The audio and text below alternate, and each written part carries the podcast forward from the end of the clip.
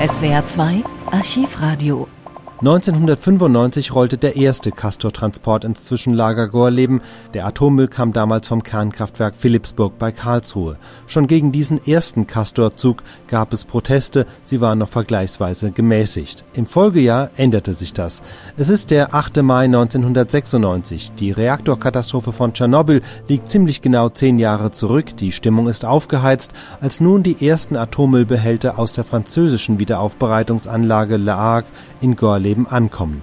19.000 Polizisten sichern den Transport.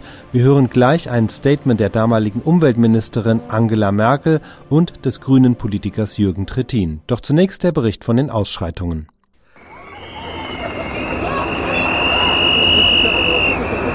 Pfiffe und Proteste beim Eintreffen des Atommülltransports heute Mittag um 13.05 Uhr am Zwischenlager in Gorleben. Als sich wenige Minuten später die schweren Stahltore hinter dem Tieflader mit dem Behälter TS28V schlossen, hatte der Transport eine sechsstündige Fahrt mit gewaltigen Hindernissen hinter sich. Brennende Blockaden, umgestürzte Schilder und viele Verletzte haben den Weg des Atommülls begleitet. Schon kurz nach dem Umladen von der Schiene auf die Straße am Morgen war es zu gewalttätigen Ausschreitungen gekommen. Die Polizei, die den Transport begleitete, stand gewalttätigen Demonstranten gegenüber, die die Einsatzkräfte mit Steinen, Stöcken und Signalmunition attackierten. Eine Gewalt, die die Polizei stundenlang in Atem hielt. Kurz nach 13 Uhr zog dann der Sprecher der Einsatzleitung Klaus-Dieter Tietz eine erste Bilanz. Der äh, Castor ist drin, das ist ganz wichtig.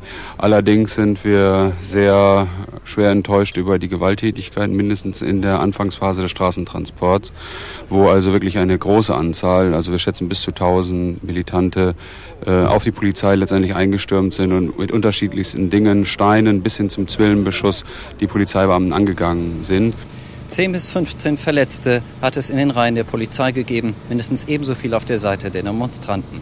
Erst am Nachmittag beruhigte sich die Lage, aber auch die abziehenden Einsatzkräfte mussten sich ihren Weg durch die Demonstranten bahnen. Die Bürgerinitiative Lüchow-Dannenberg hält hier Engagement nicht für gescheitert. Der Sprecher der Initiative, Wolfgang Emke, sagte, man habe den Transport länger aufgehalten als den ersten im vergangenen Jahr. Dies zeige, dass der Widerstand in der Region gewachsen sei. Eine Mitschuld an den gewalttätigen Ausschreitungen hat Inke zurückgewiesen. Allerdings räumte er ein, dass der Aufruf zur Gewaltlosigkeit nicht bei allen angekommen ist. Vielleicht haben wir auch hier und da äh, Fehler gemacht, aber wir sind eine Bürgerinitiative und äh, sind kein Kommandounternehmen. Und deshalb können wir immer nur wieder an Menschen appellieren, in ihrem Protest gewaltfrei zu bleiben. Der TS-28V, der Behälter mit den Glaskokillen, ist nun hinter den Toren des Zwischenlagers verschwunden. Die meisten Demonstranten sind bereits abgezogen. Mit einem Gottesdienst soll der sogenannte Tag X heute Abend zu Ende gehen.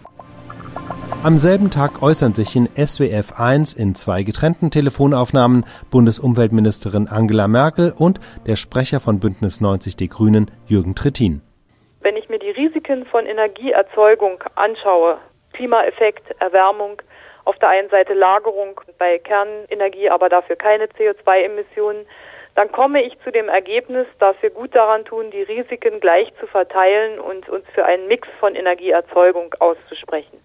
Das ist meine Haltung. Jetzt haben wir nun mal die Aufgabe, das, was wir vor 10, 20 Jahren produziert haben als Abfall, dieses auch wieder zurückzunehmen. Und es gibt aus meiner Sicht zu diesem Transport aus Frankreich überhaupt keine Alternative, weil ich mich nicht hinstellen kann und sagen kann, die Franzosen möchten sich bitte um unseren Atommüll von vor zehn Jahren kümmern. Der Sprecher von Bündnis 90 Die Grünen, Jürgen Trittin, sieht das natürlich ganz anders. Auch er äußerte sich heute in diesem Programm dazu. Vertraglich festgeschriebene Volksverarschung, was da betrieben wird. Man hat über Jahrzehnte in der Bundesrepublik Atomkraftwerke mit Betriebsgenehmigungen äh, betrieben, in denen drinne steht, die Entsorgung ist gewährleistet, weil der Brennstoff nach La Hague gebracht wird. Heute erklärt man nun Pech gehabt. Diese Verträge waren aber leider zeitlich befristet. Die Konsequenz müsste eigentlich sein, dass sämtliche Atomkraftwerke, in deren Betriebsgenehmigung all dieses drinne steht, sofort abgeschaltet werden würden. Das passiert natürlich nicht.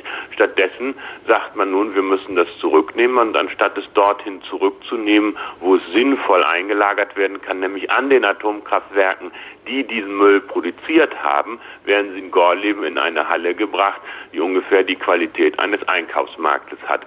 Das mag ja alles äh, juristisch zwingend sein. Das war eine juristische Falle, in die sich die Bundesregierung selber gebracht hat. Sie erzwingt aber eins nicht den Atommüll an den Standort Gorleben zu bringen, weil man auch dort nicht weiß, was man damit machen soll, sondern das gehört sicher in die Abklingbänken und an die Atomkraftwerke dran, die zurzeit betrieben werden. Die müssten allerdings relativ schnell dann abgeschaltet werden.